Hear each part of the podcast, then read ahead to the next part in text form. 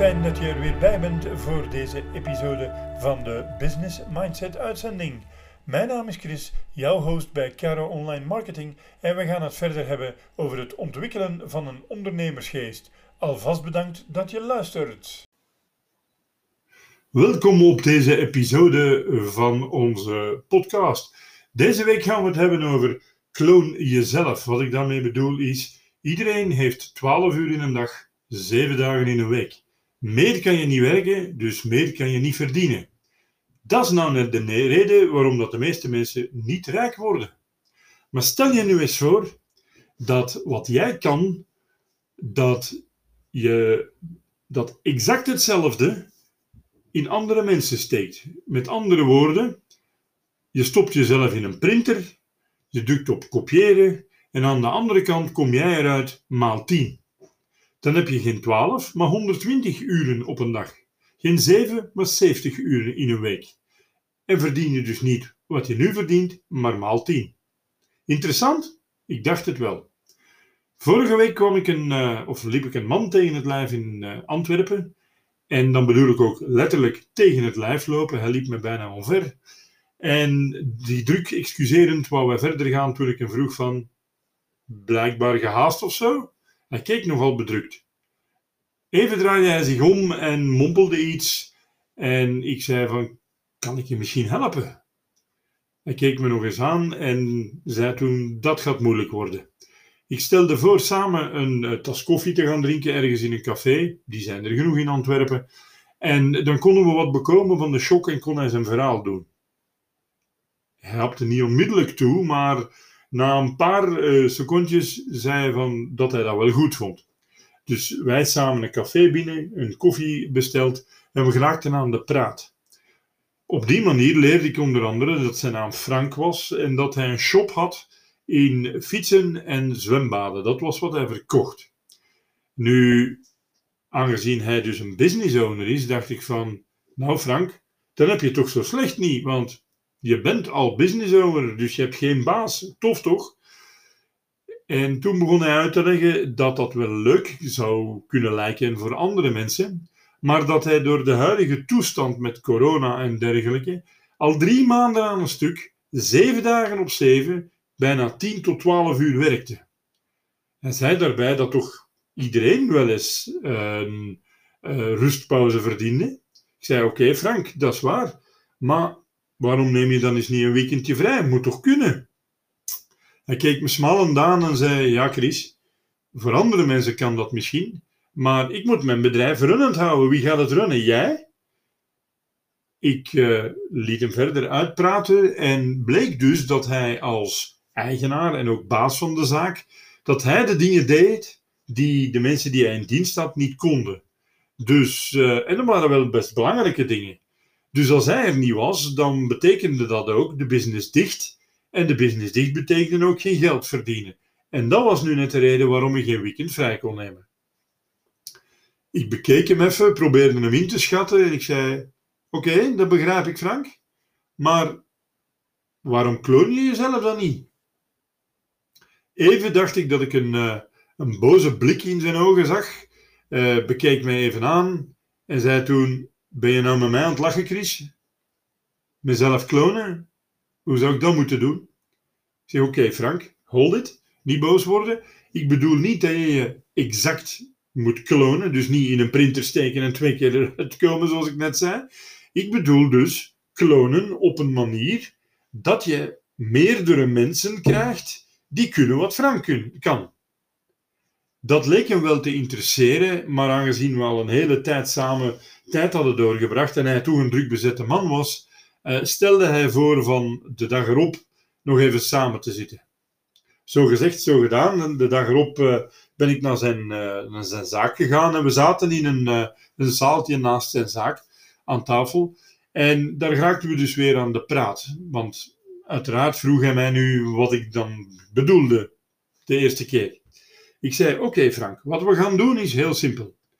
Eerst en vooral neem je een blad en schrijf je op wat nu exact de dingen zijn die jij kan in jouw zaak, die helemaal niemand anders kan. En met exact opschrijven bedoel ik, hoe denk je erover? wat doe je, hoe doe je het en waarom doe je de dingen zoals je ze doet. Hij nam dus een blad papier, schreef dat allemaal op en leek wel tevreden te zijn over het resultaat. Ik zeg: Oké, we zijn er nog niet. Stap 2. Als je naar je dagdagelijkse leven kijkt, wat toch allemaal business is, en je zou in jezelf of naar jezelf kunnen kijken, hoe beschrijf je of omschrijf je dan Frank, de man, hoe hij denkt? Wat is de manier waarop Frank denkt? Wat is de manier waarop Frank business doet? Ook dat schreef hij op.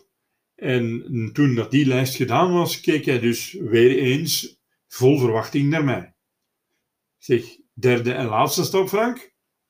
Als we het niet hebben over hoe denkt Frank en hoe werkt Frank, dan houden we nog alleen over hoe zit Frank, de man, daarbuiten in elkaar. Als hij niet aan business doen aan het denken is, als hij niet business aan het doen is, hoe zit Frank in elkaar? Ik zag aan zijn ogen dat hij bleek te beginnen begrijpen waar ik naartoe wilde en schreef dat dus ook allemaal netjes op. Toen dat voorbij was, zei ik: Oké, Frank, we hebben nu een uh, vrij accurate theoretische tweede Frank gecreëerd. Staat allemaal op papier. De volgende stappen kan je dus alleen. Want de volgende stappen is: vanaf nu ga jij op, naar, op zoek naar iemand die jou wil helpen in je bedrijf en die ongeveer voldoet aan al de dingen die jij hebt opgeschreven. Oké, zei hij, maar waarom heb ik die dingen dan zo exact moeten opschrijven? Het was gemakkelijker geweest dan onmiddellijk iemand te zoeken die ongeveer op mij lijkt.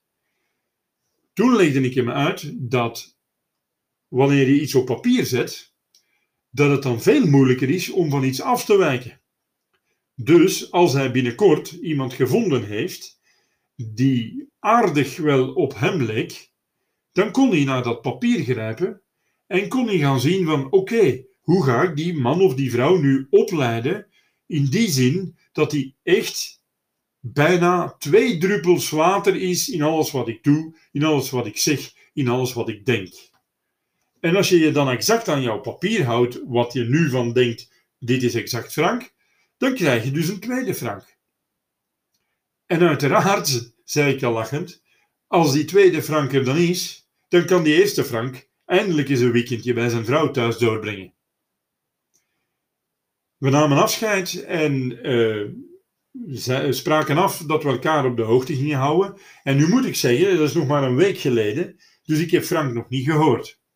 Wat ik al wel heb gehad, is een uh, klant van hem, die ik ook persoonlijk goed kende, die mij liet weten dat Frank, dat er iets veranderd was. Hij leek meer opgewekt te zijn, hij leek meer te lachen. Hij, het leek, zei alsof hij de toekomst terug rooskleuriger inzag. Wat ik hier dus vertelde, uh, beste mensen, is dat wat Frank kan, kan iedereen. In plaats van gewoon maar je job te doen, of gewoon maar te doen waar je mee bezig bent, en eigenlijk te klagen dat je wel wat meer geld zou willen, denk eens aan jezelf te klonen. Het kan. Doe net wat Frank doet. Kijk even hoe je ermee aan de slag gaat. En misschien kan jij wel, desnoods, een businessmodel vinden waar je exact jezelf kan klonen. Wat dus betekent dat je niet meer alleen hoeft te werken. En het zou toch leuk zijn als je wat je nu verdient kan vertienvoudigen door een tienvoudige kloon van jezelf te maken. Dat is een van de dingen wat de meest succesvolle ondernemers ook doen. Ze doen het niet altijd exact, ze, ze zoeken mensen die net dat ietsje meerwaarde hebben die zij niet hebben. En zo verzamelen ze een aantal mensen rond hun. En dan heb je een mastermind. En ik kan je wel zeggen, beste luisteraar, een mastermind is echt iets onontbeerlijk voor je bedrijf. Dat was het weer, deze episode over kloon jezelf. Ik hoop dat je er iets aan gehad hebt. En ik hoor jullie graag de volgende keer weer. Tot dan!